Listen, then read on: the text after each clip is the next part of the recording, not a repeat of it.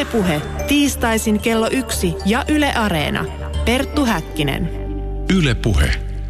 Solarfallista päivää ja lämpimästi tervetuloa tämänkertaisen päänavauksemme pariin. Minä olen Perttu Häkkinen.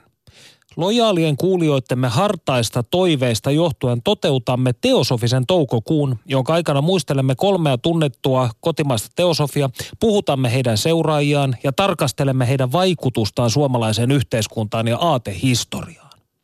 Ensimmäisenä vuorossa on Pekka Ervast, jonka kuoleman 84-vuotispäivää vietetään päivälleen kahden viikon kuluttua. Ervast oli mysteeri. Tuotteliaisuudella Rudolf Steineriin verrattava henkinen opettaja, jota toiset rakastivat ja toiset kavahtivat. Vielä tälläkin vuosituhannella hän onnistuu nostattamaan ihmisissä intohimoja, mutta miksi? Siitä meille kertomassa se Pekka Ervast-sivuston ylläpitäjä Pirjo Aalto. Ervastin perustaman Ruusuristijärjestön johtaja Jarmo Anttila puolestaan johdattaa reporteri Hietanevan mysteerioiden kielekkeelle järjestön temppeliin. Mutta nyt lämpimästi tervetuloa lähetykseen Pirjo. Kiitos. Millainen Pekka Ervastin lapsuus oli? No se oli tietysti yläluokkalainen, ylä, yläluokkalainen ruotsinkielisen virkamiesperheen elämää. Perheessä oli palvelijoita ja äiti leikki lasten kanssa – ja, mutta äiti oli siitä erilainen, että hän omasi tämmöisen panteistisen maailmankuvan. Eli hän ei opettanut sen aikaisesti kristinuskon perusteita ja, ja luoja jumalia ja, ja muuta sellaista. Pekalla oli, hän oli vanhin lapsi. Hänellä oli neljä sisarusta, joista kaksi kuoli ihan pienenä, joten hänelle jäi Järda, sisko ja Geo veli. Hän kertoo oma, omissa muistelmissaan, kuinka hän paljon vietti aikaa niin kuin ruuminsa ulkopuolella. Ja hän koki, että hän on pikkuveljessään, hän on pikkusiskossaan. Eli hänellä oli tällaista ö, henkistä kokemusta heti lapsuudesta saakka. Hän koki olevansa jonkinnäköinen vaeltava sielu, näinkö? No ei niinkään vaeltava sielu, vaan hyvin tietoinen sielu. Tai se, että se minä-kokemus, että minä en ole minä, vaan minä olen myös sinä. Eli tämmöinen ykseyskokemukseksi voisi sitä varmaan kuvata. Tämä oli mielenkiintoista. En tiennyt hänen äitinsä panteistisesta elämänkatsomuksesta, joka on ollut omalle ajalle hyvin epätyypillinen. Ervasta syntyi 1875 samana vuonna, kun Teosofinen seura perustettiin ja Aleister Crowley e, syntyi ja Elifas Levi kuoli, joten tämä oli tällainen eräänlainen okkultismin supervuosi, jos nyt, jos nyt halutaan näin sanoa. Niin mistä Ervastin äiti sai nämä panteistiset ajatuksensa? Olivatko ne sisäsyntyisiä vai jonkinnäköistä opittua? Se oli varmaan sisäsyntyistä. Että elämä on ihmeellinen ja se valitsee meille vanhemmat, jotka ovat oikeita. Ja varmaan Ervastin kohdalla tämä äiti valinta oli erinomainen. Tosin kävi tosi surkeasti Ervastin kohdalla, koska äiti kuoli, kun hän oli kahdeksan vuotta täyttänyt.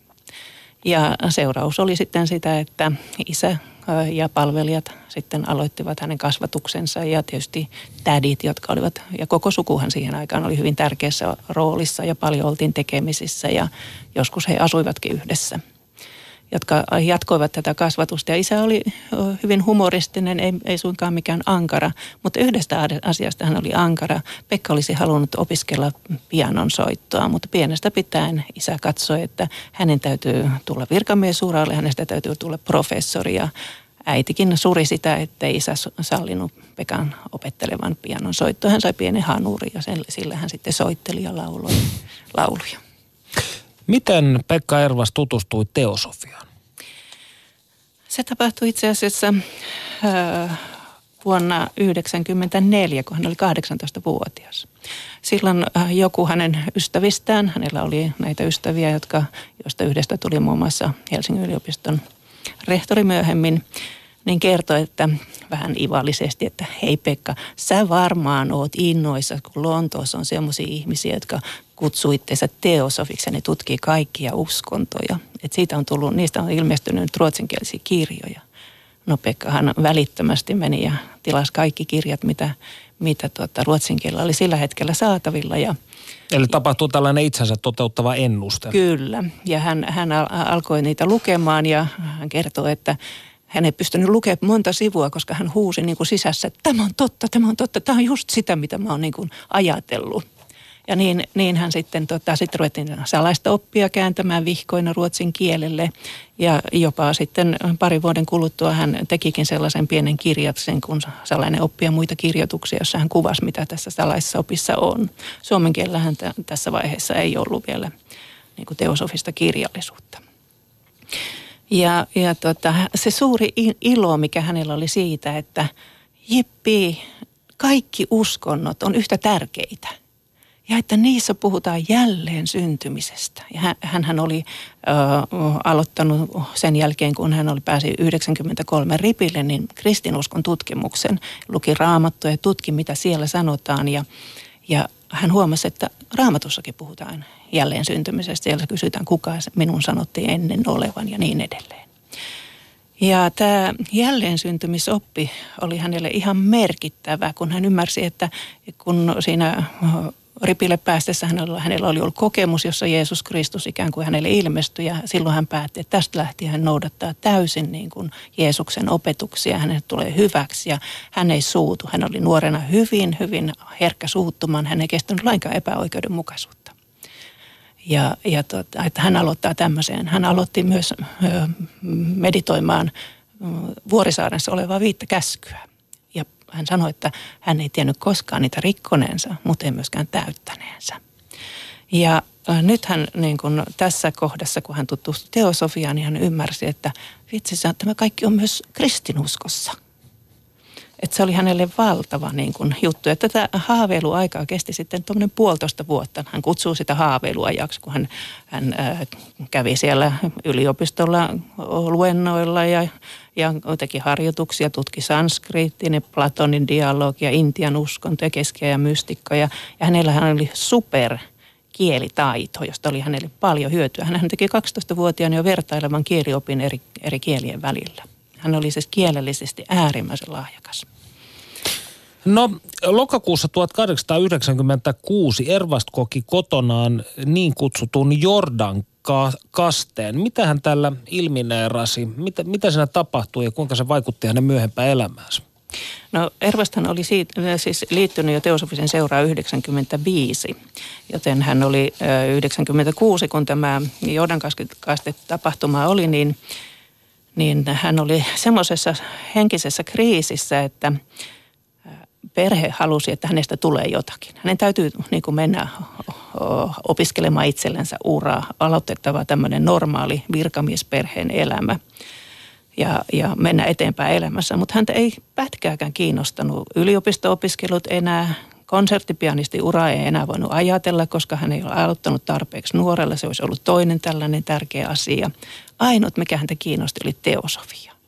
Ja hän tuli niin kuin mieliseksi ja perhe ajatteli, että kohta se varmaan niin kuin tulee hulluksi, kun se ei niin kuin kerta kaikkiaan löydä, mitä hän tekee elämässään. Ja niin hän sitten eräänä päivänä niin kuin kauheassa tuskissaan niin kuin hyppäsi vuoteelle ja sanoi, että nyt mieluummin vaikka kuole, mutta tämmöistä elämää hän ei halua elää, mikä hänelle tarjotaan niin kuin, yhteiskunnan ja perheen tasolta. Mm. Ja siinä hän sitten koki tällaisen valtavan, valtavan tota elämyksen ja silloin kun mennään tuonne henkiselle puolelle, niin siellä hän ei ole aikaa.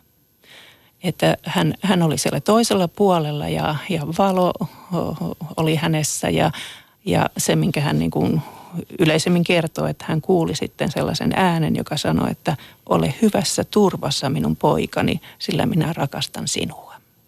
Ja samalla hän niin kuin ymmärsi, että, että mikä hänen niin kuin elämän tehtävänsä on, koska hän siellä sillä puolella oli niin kuin pitkään, vaikka fyysisesti se saattoi olla kymmenen minuuttia, mutta tässä meidän lineaarissa ajassa, mutta siellä toisella puolella se oli pitkä aika hän, hän tunsi, että nyt hän kuuluu johonkin semmoiseen salaiseen sisäpiiriin. Hän tunsi siinä kokemuksen aikana olevansa taivasten valtakunnassa, että se oli sellainen tunne.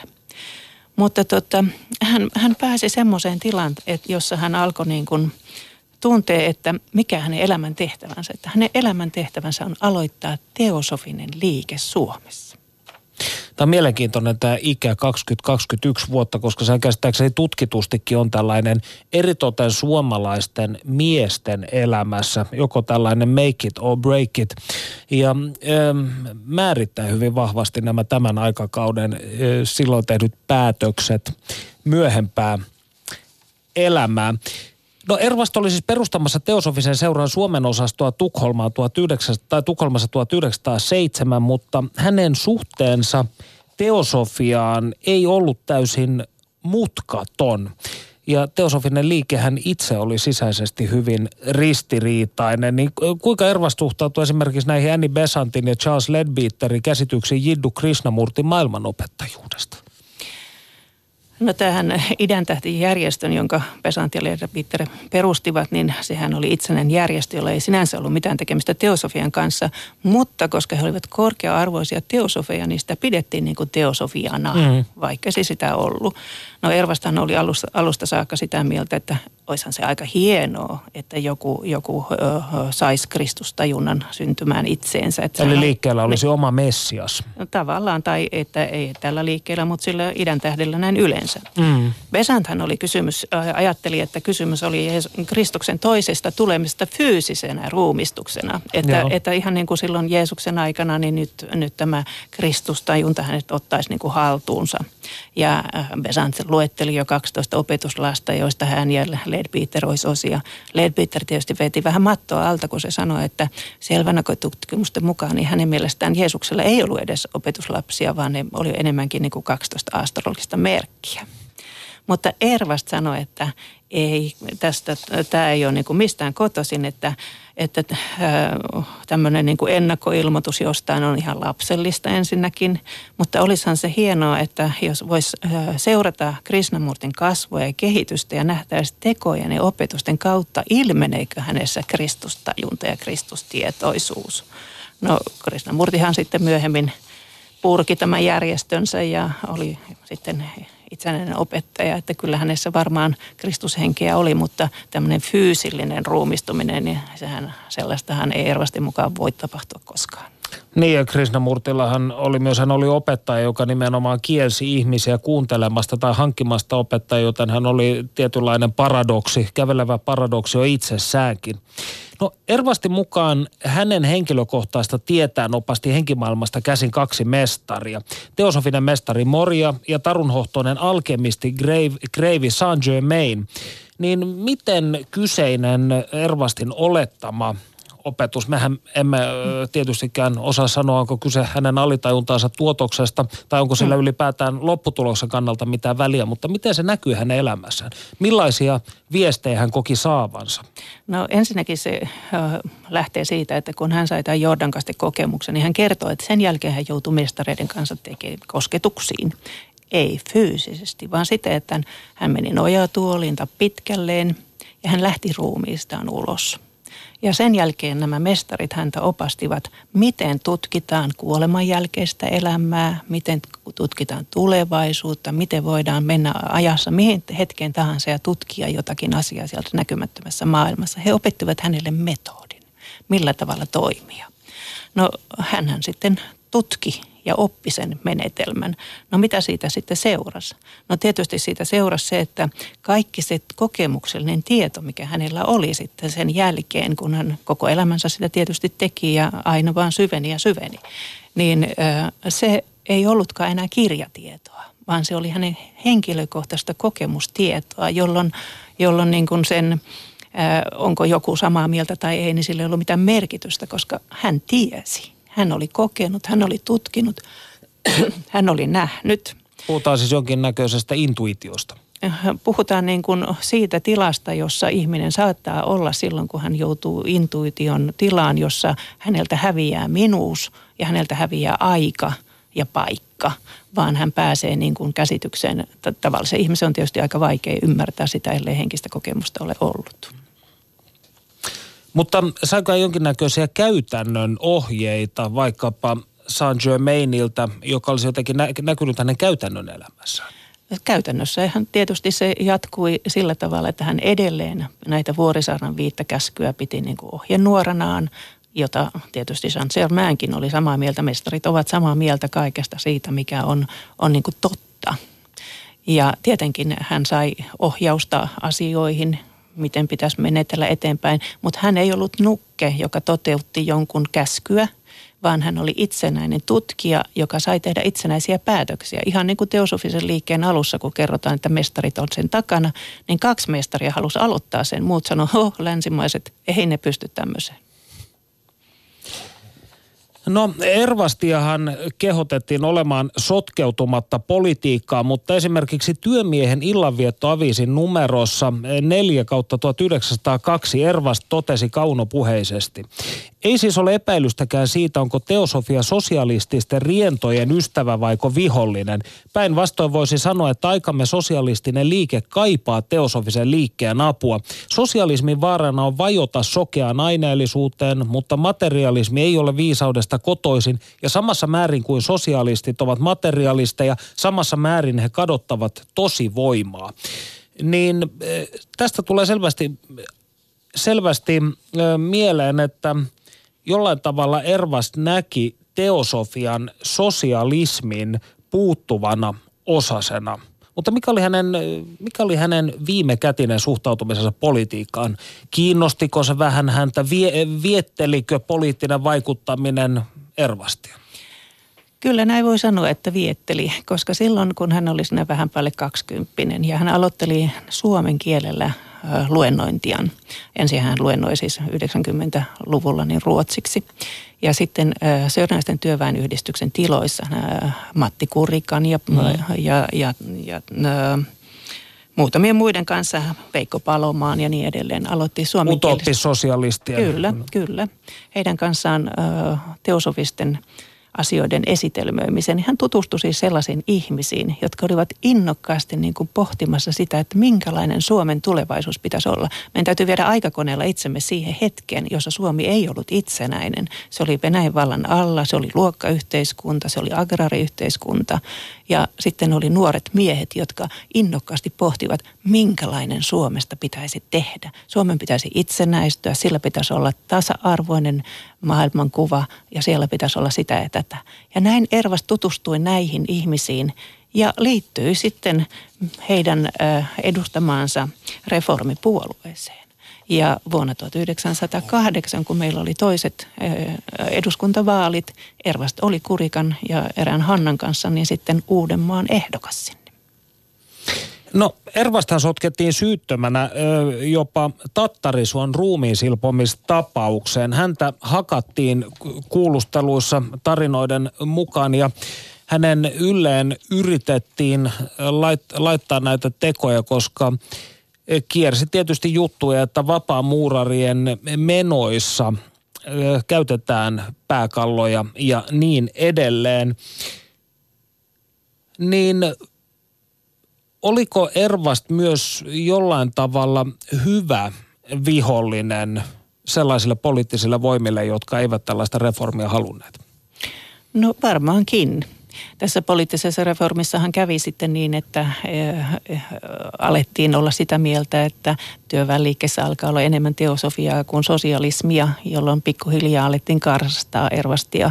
Ja toisaalta 1907 eh, Ervast, perusti, tai Ervast oli perustamassa Suomen teosofista seuraa, jolloin hän siinä ylisihteerin työssään joutui tietysti uuden työtaakan alle, joten hän pikkuhiljaa niin kun sitten siirtyi takavasemmalle ja, ja kun saatiin uudet tilat 1906, niin esitelmät siirtyivät sinne ja osa sosialisteista tietysti seurasi sinne kuuntelemaan, mutta osa katsoi, että okei, nyt päästiin kenties teosofeista eroon. Eli oliko Ervas poliittisella kentällä siihen aikaan jonkinnäköinen kummajainen, jota toisaalta karttoivat oikeistolaiset Paavo Susitaival ja hänen joukkonsa, mutta toisaalta myös, oliko hän hivenen liian henkistynyt myös sosialistien makuun? Oliko hän väliin putoaja? No tavallaan sillä tavalla, jos katsotaan yhteiskunnallisesti, niin väliin putoaja, mutta toisaalta jos katsoo elämä, Ervasti elämäntyötä, niin hän äh, pääasia oli se, että hän tekee tätä teosofista työtä. Hänellä oli vain niin sanotusti otollinen kuulijakunta sosialisteissa mm. aluksi. Paavo Susitaivalta se edusti ihan niin kuin henkilökohtaista vihollista, jos niin, niin sanotaan, että ei niin, että Ervasta olisi tuntenut häntä kohtaan mitään, mutta, Mutta tota, sehän oli ihan järkyttävä se ajojahti, mikä tässä Tattarisuon vaiheessa niin kuin hänen kohdistui. Ja häntähän lyötiin muun muassa, kyllä, kun kyllä. hän oli pidätettynä. Että Kyllä, ja häntä Surullista. syytettiin sodomiasta ja vastaavista, joka siihen aikaan oli vielä rikos. Ja sekin tutkittiin ja todettiin, että hän ei ollut su- suinkaan homo, mutta hänen läheisyydessään oli kyllä niitä runsaasti. No, nämä ovat sellaisia asioita, jotka eivät oikeastaan meille kuulu ja historia, historian hämärään ne ovat myös osittain uponeet, joten annetaanpa niiden olla ja palataan politiikkaan. Ervast haaveili eurooppalaisesta valtioliitosta yhteisvaluuttoineen. Eli eh, suunnitteliko hän jonkinnäköistä EUn esiversiota tai prototyyppiä? No en pidä Ervastia utopistina, vaan hän näki niin kuin semmoisia pitkiä kehityslinjoja, koska hän pystyi niin kuin näkymättömässä maailmassa katsomaan taaksepäin ja eteenpäin. Niin hän näki, että tässä Euroopan asiassakin, että, että tällä tavalla tämä homma menee, että jos ajattelee sitä unelmaa Euroopan vapaudesta – ja tulevaisuudesta, niin aina Karlisuudesta lähtien. Tätä ideaa oli viety eteenpäin. Tunnemme myös Pan-Eurooppa-liikkeen ja niin edelleen. Ja mitä tapahtui? Hän, hän näki silloin jo, että tuleva on, kehitys johtaa siihen, että tulee Euroopan Yhdysvallat ja yhteisvaluutta. Ja hän näki, että kaiken tämän edellytyksenä on ehdoton rauha. No mitä on tapahtunut? Eurooppa yhdistyi ilman ensimmäistäkään sotaa – Euroopan unioniksi. Ja lokakuussa 2012 EUlle myönnettiin muun muassa Nobelin rauhanpalkinto. On se aika hienosti nähty 90 vuotta sitten. Ja minkälainen sitten Euroopan Yhdysvalloista tulee, onko se, onko se sellainen kuin Ervast ajatteli tai mitä John Bellos aikoinaan jo näki, kveikari John Bellos mm. 1700-luvulla, jossa hän kuvasi sitä, että jokaista maasta on edustaja ja niin edelleen. Hyvin sama asia. Liittovaltiokehitys. Kyllä. Mm. Eli hän näki niin kuin semmoisia pitkiä kehityslinjoja. Ja totta kai tulevaisuus on aina kiinni siitä, että miten ihmiskunta sitten oikeasti ja tekee. Että se on vähän niin kuin astrologinen kartta, että se näyttää sun tulevaisuuden, jos et tee mitään, mutta jos otat elämän käsisi, niin se muuttuu. Studiossa siis Perttu Häkkinen ja Pirjo Aalto. Keskustelemme Pekka Ervastista ja hänen vaiherikkaasta elämästään. Kuuntelet siis ensimmäistä osaa Teosofien toukokuu-trilogiasta. Tässä vaiheessa kuitenkin vuoro lentävä reporteri Panu Hietarevalle. Ylepuheessa Perttu Häkkinen. Pekka Ervastin elämäntyö käsitti lukemattoman määrän kirjoitettuja kirjoja, esitelmiä ja käännöstöitä. Hänen hengenperintönsä elää ja voi hyvin täällä Suomessa ja olen saapunut nyt tutustumaan siihen tarkemmin. Paikka, jossa olen, on Ruusuristin temppeli Etelä-Helsingissä Punavuoressa ja seurassani on nyt Ruusuristin johtaja Jarmo Anttila, joka perehdyttää meidät pian järjestön saloihin. Oikein hyvää päivää ja tervetuloa ohjelmaan. Kiitoksia. Aletaan nyt tosiaan selvittää sitä, mikä oikein on ruusuristi. Te itse kuvailette sitä totuuden etsijöiden seuraksi, mutta mitä se oikein tarkoittaa? Me sanotaan olevamme totuuden etsijöiden seura. Me kuvataan sitä, että me tutkitaan täällä erilaisia uskontoja, mytologioita ja filosofisia järjestelmiä ja e, tavallaan uskotaan, että niihin on kätkettynä, kätkettynä ihmiskunnan alkuperäinen niin sanottu aikain viisaus, että kaikki uskonnot pohjimmiltaan ovat yhtä ja aina niillä on pyritty ihmiskunnan henkistä tasoa nostamaan. Entä mikä oikein on tämä paikka, jossa me tällä hetkellä olemme? Minä kutsuin tätä temppeliksi ja temppelistä tulee ihmiselle tietynlainen mielikuva, että siellä harjoitetaan jonkinlaisia pyhiä menoja ja seremonioita, mutta kerrotko mitä täällä oikein tapahtuu? No lähinnä täällä pidetään tämmöisiä sunnuntaisin yleisöesitelmiä ja sitten meillä on kirjamyyntiä ja lainakirjasto ja, ja sitten erilaisia seminaareja järjestetään ja ei sillä tavoin varsinaisesti mitään uskonnollisia menoja, mutta tietysti meillä taustalla tässä on myös tämä vapaamuurius, eli meidän temppeli on vapaamuuritemppeli myös samalla. Pekka Ervast perusti Ruusuristin teosofian pohjalta marraskuussa vuonna 1920. Eli myös Ruusuristissä Blavatskin opit ovat tärkeässä roolissa, mutta miksi Ervast perusti Ruusuristin? No siinä oli useampikin syitä. Ensinnäkin ää, tässä voi sanoa, että esimerkiksi tämä 1918 katastrofi, ää, kansalaissota oli yksi, yksi tärkeä seikka. Sitä eroa tuli jo toisen maailmansodan aikaan, koska kansainvälisen teosofisen liikkeen johto hän asettui selvästi niin, kuin niin sanottujen länsivaltojen puolelle Saksaa vastaan. Ja Pekka Ervasto oli sitä mieltä, että, että teosofien olisi pitänyt olla ulkopuolella kaiken tällaisen e, tällaisten kannanottojen. Ja, ja sitten myös silloin syntyi tämä niin sanottu idän tähtiliike, eli jonka johdossa oli tämä Krishnamurti, josta jopa sanottiin, että hän on niin kuin jälleen syntynyt Kristus ja hänestä, hänestä tulee uusi maailman opettaja. Ja Pekka Ervast ei hyväksynyt tällaista opetusta, että näistä syntyi sitten tämmöinen skisma myös. Ervast oli alusta lähtien niin kuin – Eh, suuntautunut enemmänkin esoteriseen kristinuskoon kuin näihin idän uskontoihin, kun sen sijaan kansainvälinen teosofinen seura oli enemmän tai vähemmän hindulaisuuden eh, pohjalta, pohjalta ainakin Anije Besantin puheet oli, että tästä syntyi jo semmoista ristiriitaa, että se vaan tuli sitten sisäisesti mahdottomaksi tämä kanssakäyminen ja syntyi, syntyi tämmöistä vääntöä sitten, että Tervasta katsoo, että on parempi, että hän kannattajinen eroaa seurasta. Ja tosiaan näin tapahtui sitten 1920. Että. Kuinka paha tämä ristiriita oli? Oliko siinä pelkästään kiistaa opin kappaleista vai oliko juopaa myös täällä reaalimaailmassa katutasolla?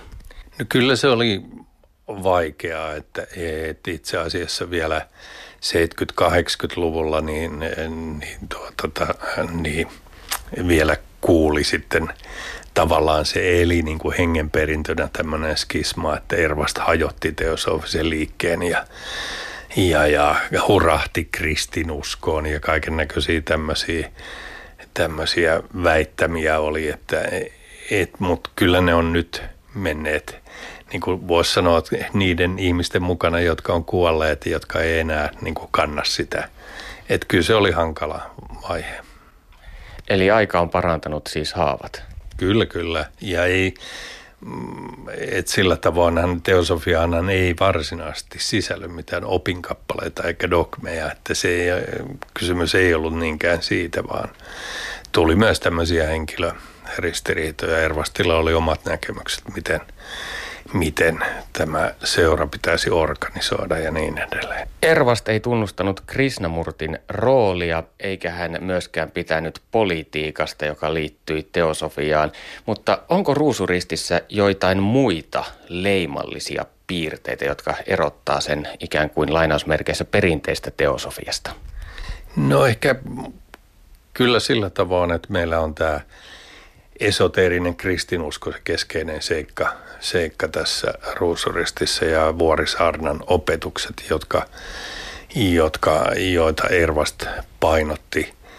Eli e, se on ehkä se tärkein, tärkein niin kuin semmoinen opillinen näkökulma. E, ja, ja sitten, että kuka tai mitä, mikä oli Jeesus Kristus, että mikä hänen oliko hän vain tavallinen mestari vai oliko hän vielä jotakin muuta. Että tämä, tässä suhteessa on opillisia eroavaisuuksia. Tosin on sanottava, että ei yksikään teosofinen auktoriteetti ei ole samaa mieltä eh, kysymyksessä Jeesus Kristuksesta, että siitä on melkein voisi sanoa, että jokaisella on vähän oma oppinsa.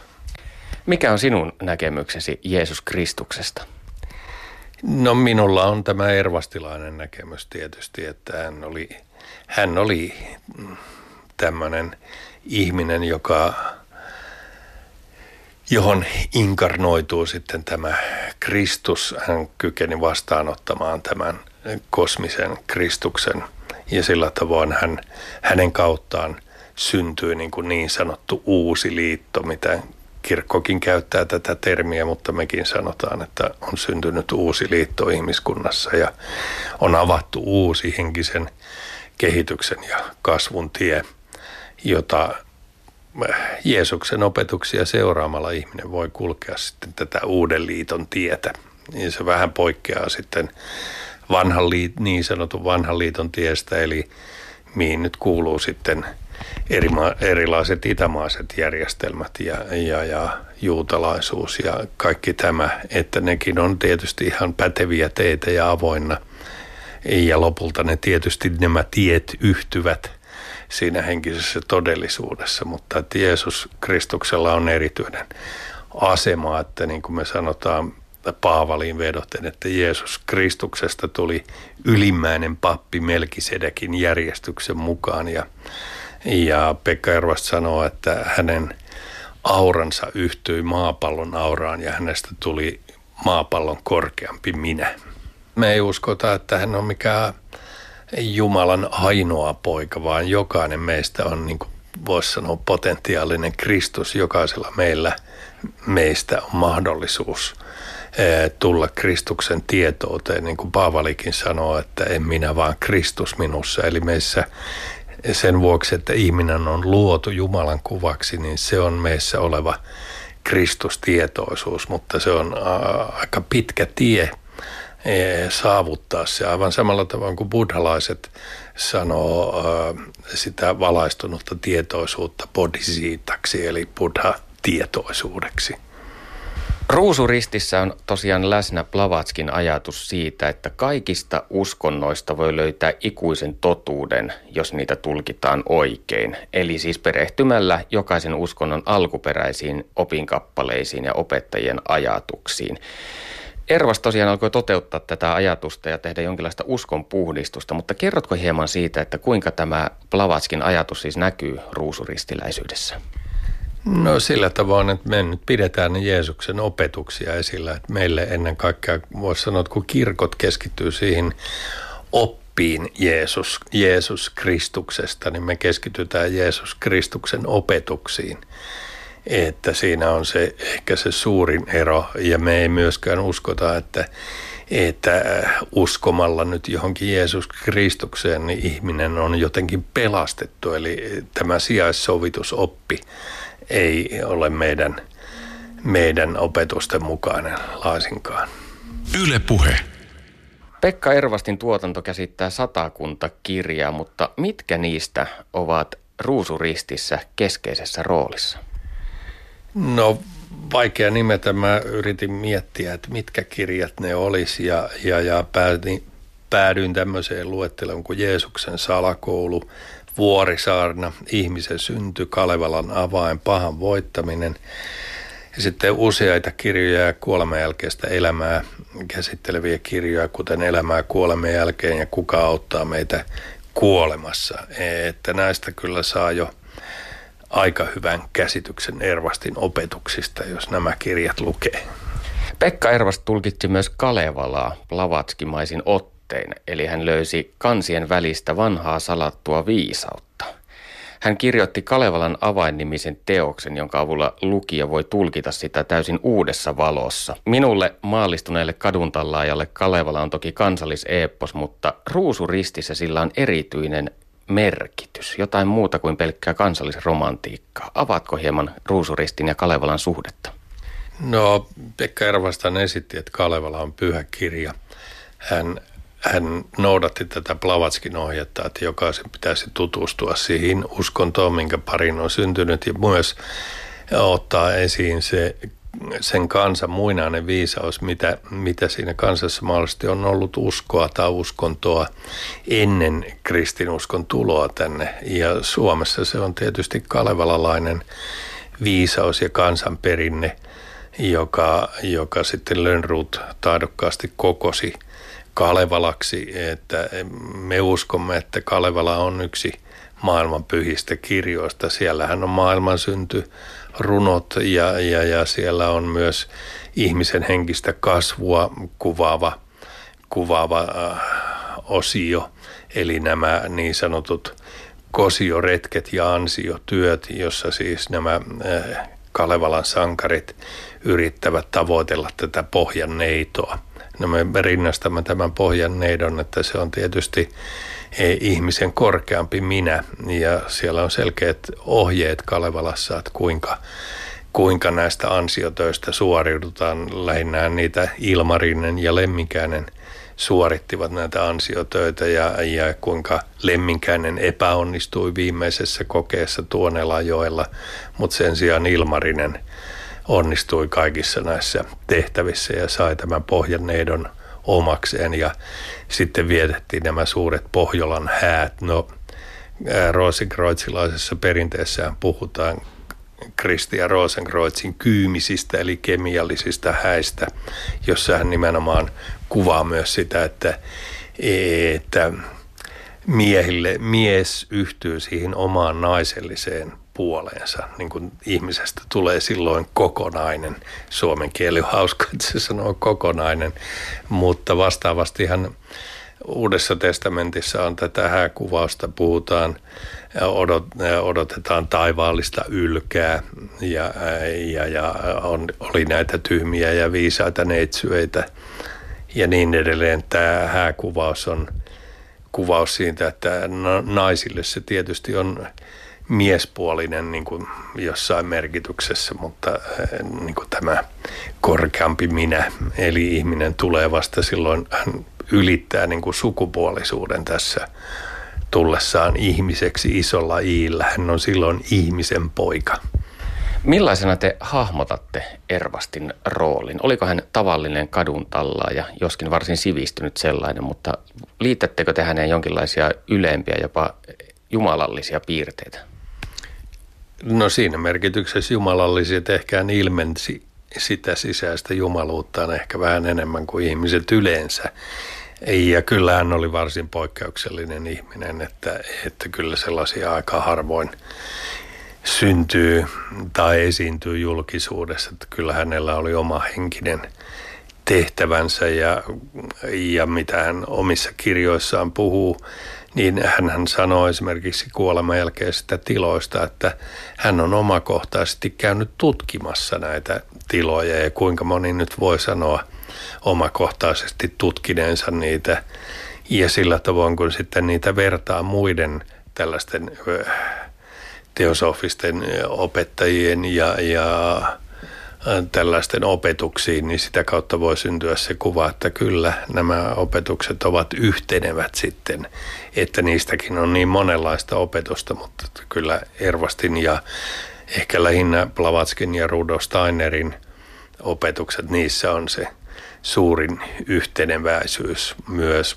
monissa muissakin tämmöisissä henkisissä asioissa, niin sitä kautta – tule, voi tulla niin kuin vakuuttuneeksi, että näissä nyt on jotain perää, mutta ei, tietysti ne ovat niin kauan teorioita, kunnes itse omakohtaisesti voi myös tutkia näitä, mutta se on aika harvinaista, että ei, ei sellaisia ihmisiä on aika vähän tässä maailmassa. Puhutaan seuraavaksi sinusta ja roolistasi Ruusuristissä. Olet liittynyt tähän vuonna 1972 ja ollut liikkeen johtaja 90-luvun alusta lähtien. Kuinka sinä alun perin löysit ruusuristin ja mikä sinä sinua puhutteli? No mä 16-vuotiaana nuorukaisena niin kiinnostuin tämmöistä filosofioista ja kaiken maailman tämmöisistä henkisistä jutuista. Ehkä se oli vähän myös ajan henki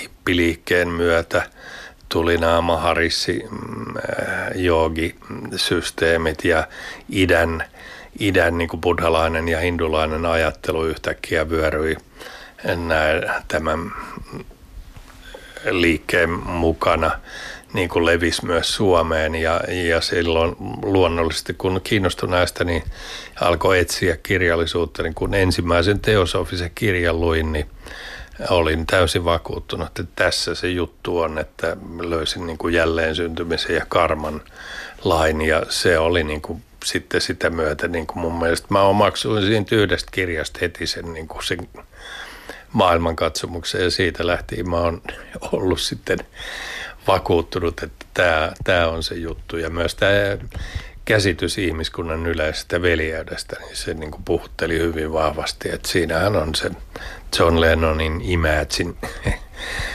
täydellisesti todentuneena.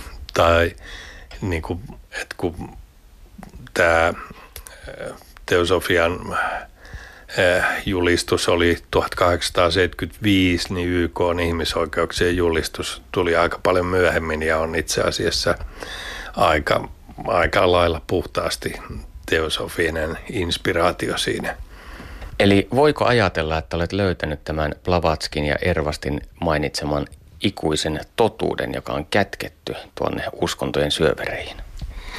No enpä voi sanoa, että mä oon totuuden löytänyt, koska mä oon totuuden etsiä, niin tota, emme sano olevamme täällä Ruusuristissa totuuden löytäjien järjestö, vaan etsijöiden järjestö. Että, ja sillä tavoin pohjimmiltaan tietysti kysymys on siitä, että ihminen pääsee sen jumalaisen itsen yhteyteen, eli toisin sanoen ää, kokee Jumalaa, mutta ja sitä sanotaan valaistumiseksi tai vihkimykseksi tai niin edelleen, mutta että jotain olen kokenut, joka on niin kuin vahvistanut tätä näkemystä, enkä ole koskaan tarvinnut luopua tästä näkemyksestäni ja uskostani, mutta sitähän on täysin mahdotonta kenellekään toiselle todistaa muuta kuin välillisesti, että mitä – mitä sitten, millä tavoin ymmärrän elämää ja hahmotan sen. Mutta ruusuristi siis tarjosi sinulle sopivat puitteet kulkea tällaista henkisen kasvun polkua. Kyllä, kyllä. Nimenomaan ruusuristista löysin sen, että, että kävin silloin kyllä, meitä oli semmoinen nuori, nuorisoporukka, joka, mä oon Lahdesta kotoisin, niin siellä me kuljettiin, oltiin varsin innokkaita tämän teosofisen innostuksen kanssa, niin siellä oli niin, että ruusuristiluennot oli kello 12 sunnuntaina, niin sitten Kristosofien luennot olivat kello 13 ja teosofisen seuran luennot kello 14, niin parhaimpina sunnuntaina saattoi käydä kaikissa näissä kolmessa – kuuntelemassa teosofiaa, plus sitten tietysti, että luki, luki tätä kirjallisuutta, niin, mutta että voiton vei sitten tämä ruusurestiläinen näkemys. Yle puhe. Lämmin kiitos tästä valistuksen täyteisestä keskustelutuokiosta Ruusuristi-järjestön johtaja Jarmo Anttilalle ja ikiomalle lentävälle reporterillemme Panu Hietanevalle. Minä, Perttu Häkkinen, jatkan täällä studiossa kirjakauppias ja Pekka Ervast-sivuston ylläpitäjä Pirjo Aallon kanssa keskustelua Pekko, Pekka Ervastin elämästä ja hänen vaikutuksestaan suomalaiseen henkiseen perimään ja aatehistoriaan. Pirjo Ervast haaveili niin sanotusta uskon puhdistuksesta, mutta mitä hän sillä ymmärsi ja miten – Jeesuksen viisi käskyä tähän teemaan niveltyivät? No, teosofisen liikkeen alkuperäinen ajatushan on ollut, että teosofit pyrkisivät puhdistamaan oman uskontonsa alkuperäiseen tilansa. Karsisivat siitä kaikki organisaatioiden tekemät päätökset ja tutkisivat niin kuin uskonnon perustajan omia oppeja. Ja Ervastin mukaan kristinusko pitäisi nähdä nimenomaan vain uutena testamenttina. Vanha testamenttihan juutalaisuutta. Miksi meille opetetaan niitä juutalaisten kymmentä käskyä eikä Jeesuksen antamaa viittä käskyä?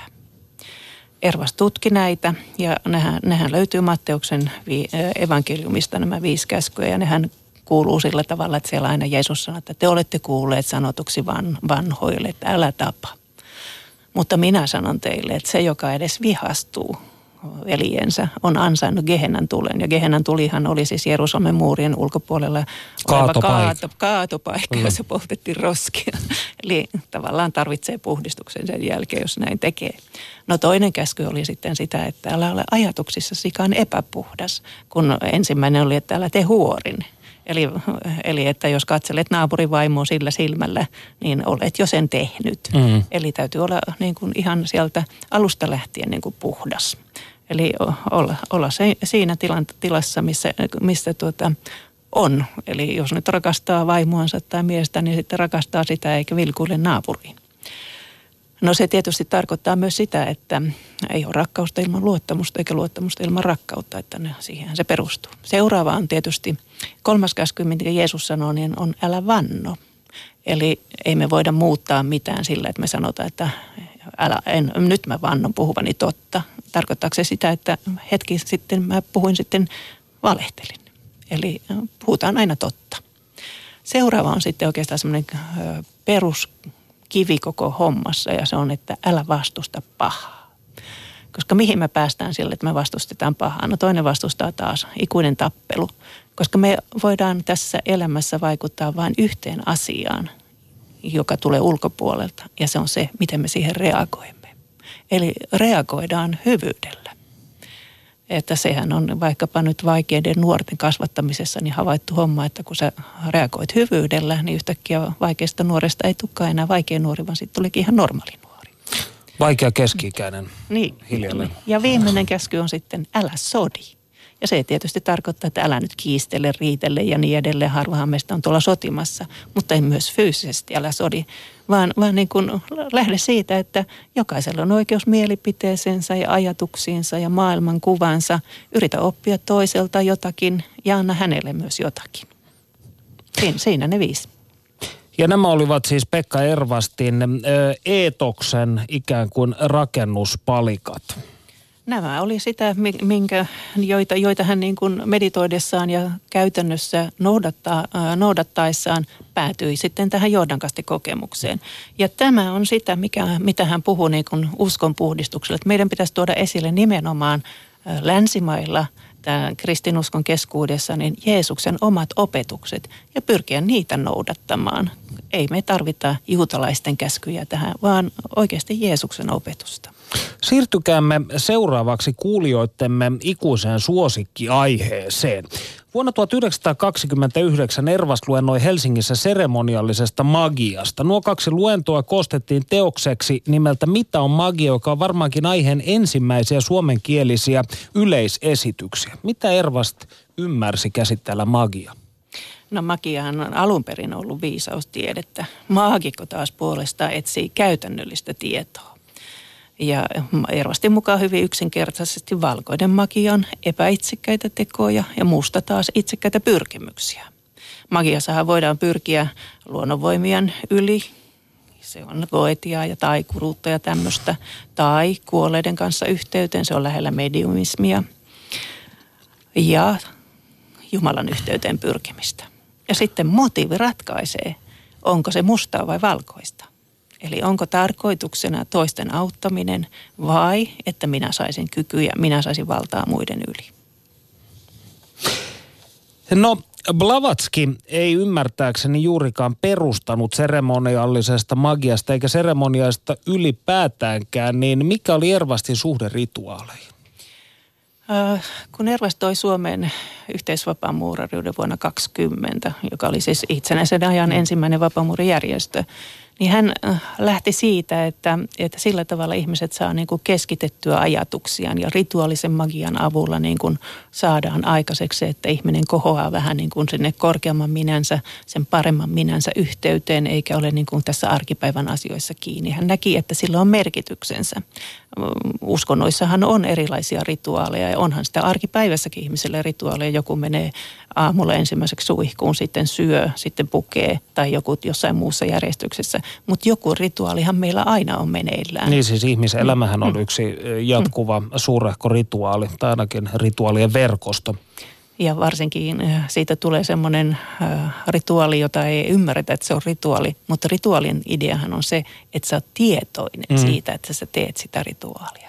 Mutta se auttaa keskittymiskyvyssä ja niin edelleen. Hän näki sillä suuria mahdollisuuksia niin kuin ihmisten siihen, että he pystyvät niin kuin, keskittämään ajatuksiansa ja kuuntelemaan niin kuin paremmin, eikä, eikä arkipäivän asiat ole mukana samalla tavalla, kun mennään vaan johonkin kokoukseen ja siellä muistellaan, että ai niin lapset piti hakea ja sitä ja tätä piti tehdä. Miten aikalaiset suhtautuvat Ervastiin? Käsittääkseni hän kuitenkin, kuten aiemmin tässä lähetyksessä olemme puhuneet, niin hän generoi sekä vilpitöntä ihailua, että toisaalta myös kummastusta, jopa syvää inhoa ympäröivässä yhteiskunnassa. Joo, näinhän se on. Vastasinko juuri omaan kysymykseeni? Tämä oli väitäkin niin kuin johdatteleva. Joo, näin se on. No sehän on aina niin, että se, joka, jossa on enemmän valoa, niin se aiheuttaa varjoa ja ihmiset reagoi siihen, kun tuntuu, että minun, minunkin pitäisi tehdä jotakin elämälleen, että se on luonnollista. Mutta Ervastin suhteen tietysti tämmöistä ihan hirveätä inhoa mä en ole missään kohti tavannut että kuka sitä sanoo, kun häntä sitten sanottiin, että hän on homo, sekin oli selvitetty, kun hän sanottiin, että hän oli musta maagikko, niin sekin on, miten ihminen, joka tekee koko elämänsä työtä Suomen kansan ja muiden ihmisten hyväksi, voisi olla musta maagikko. Eihän hän itselleen mitään saanut, hän oli jatkuvissa veloissa ja hän ei saanut rahaakaan edes koko hommasta, vaan, vaan tota, eli vaatimattomasti ja teki, yritti tehdä parastaan, että Jokaisellahan meillä on käsityksiä, mutta mä sanoisin näin, että... No sanotaan näin. Entä sitten tämä vuosikymmeneen jatkunut kiista siitä, oliko Pekka Ervas teosofian pettäjä vai ei? Koska tämä on sellainen siis, elämme nyt vuotta 2018, mutta tästä ei ole kuin muutamia kuukausia, kun viimeksi keskustelin tästä aiheesta erään hyvin ö, syvällisesti suomalaista ö, esoterista liikehdintää tuntevan vanhemman mieshenkilön kanssa, joka oli ehdottomasti sitä mieltä, että Pekka Ervast petti teosofian. No jos ajatellaan mitä on teosofia, niin teosofiahan oli H.P. Blavatskin alulle panemaa. Ja jos joku oli blavatskilainen, niin Ervast oikein niin kuin henkeen ja vereen. Että hän ei todellakaan pela, niin kuin pettänyt teosofiaa, mutta ehkä hän jotkut muodot petti petti. Ervast ei ollut muotojen mies, hän oli hengen mies. Että jos ajattelee, että hän petti teosofian siitä, että hän lähti teosofista seurasta ja perusti ruusuristin. Nämä näkemykset liittyy monesti tämmöisiin ulkoisiin tapahtumiin. Mutta hän oli e, blavatskilainen ihan niin kuin loppuun saakka, eli alkuperäisen te, niin kuin teosofian edustaja.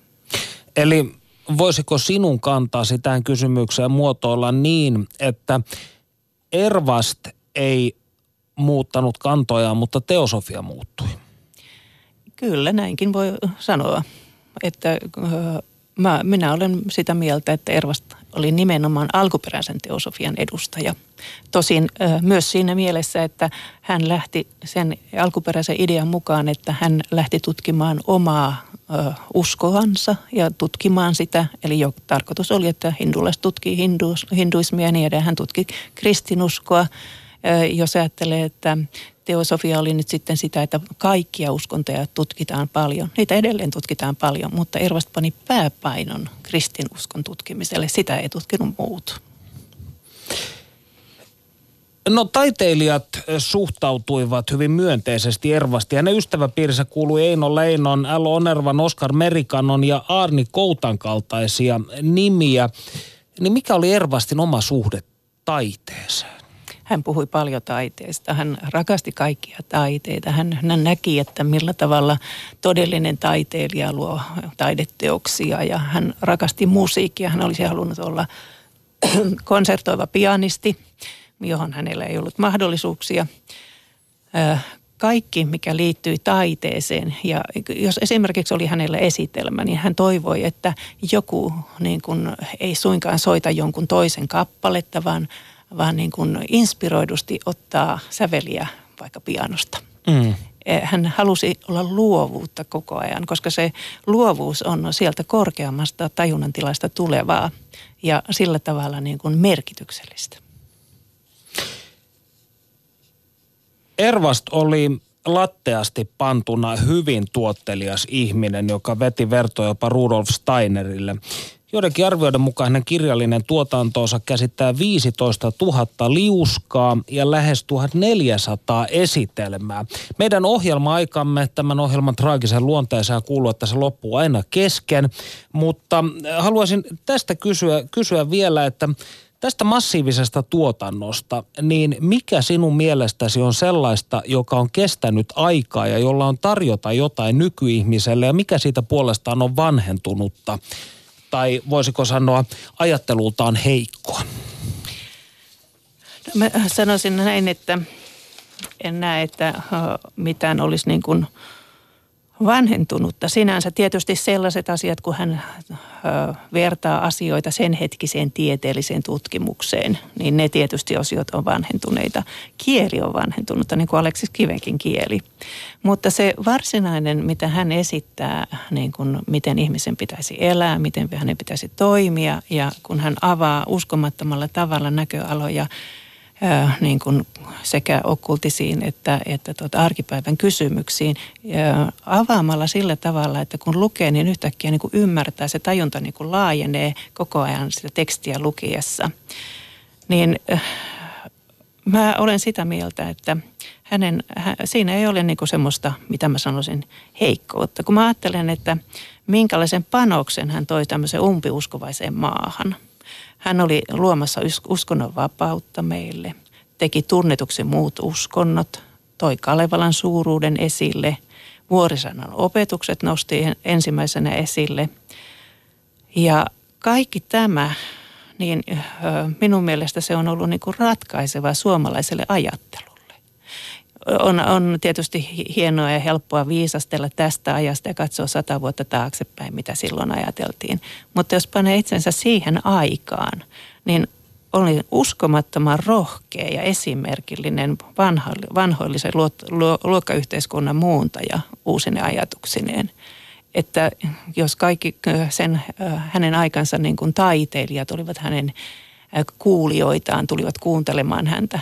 Voisi sanoa melkein oppilaita, vaikka Ervasta ei pitänyt itseään koskaan opettajana. Hän ei hyväksynyt sellaista termiä. Hän sanoi aina, että veljänne ja palvelijanne. Niin missä me olisimme ilman tämmöistä asiaa? Me on vaikea tänä päivänä ajatella, että minkälainen hän oli, kun hän oli vuonna 1926 esimerkiksi Helsingin kaupungin kirjaston lainatuin kirjailija. Hän oli se aikansa super tämmöinen julkis kaikki tunsi hänet. Meidän tästä ajasta taaksepäin katsottuna niin me ajatellaan, että hän oli jotakin pientä, joku uskonnollinen höpö, höpö. Hän ei perustanut uskontoa. Hän äh, näytti... Niin häntähän niin, usein pidetään uskonnon perustajana. Ei, hän ei ollut uskonnon perustaja. Hän näytti sen, että kun ihmiskunta kehittyy eteenpäin, niin sen omasta itsestään nousee siis sellaisia eettisiä kysymyksiä, jotka niin kuin ovat äh, uh, niin kuin omiansa luomaan uutta uskonnollisuutta. Hän puhui ihmisyyden uskonnosta, joka syntyy. Hän puhui muun muassa myös siitä, että kristinusko ja islam tulee yhdistymään, eli niiden niin kuin tavallaan parhaat puolet yhdistyy toisiinsa. Ja että tämmöiset liikkeet, mitä nytkin on, että vaikkapa nyt otetaan tämä Me Too, niin sehän on osoitus siitä just, että Ervasta oli oikeassa, että ihmiset löytää sen, että mikä heidän mielestään tänä päivänä on oikein. Ei uskontojen tarvitse sitä kertoa. Ihmisissä itsessään nousee se mitä me hyväksymme ja mitä me emme hyväksy.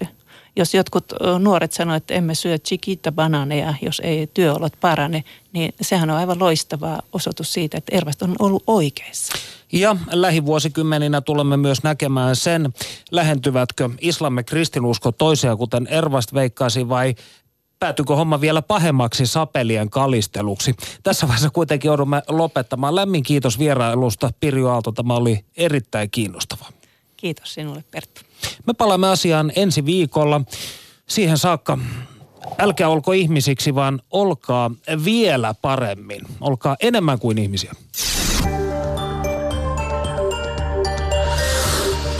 Ylepuhe tiistaisin kello yksi ja Yle Areena. Perttu Häkkinen. Ylepuhe.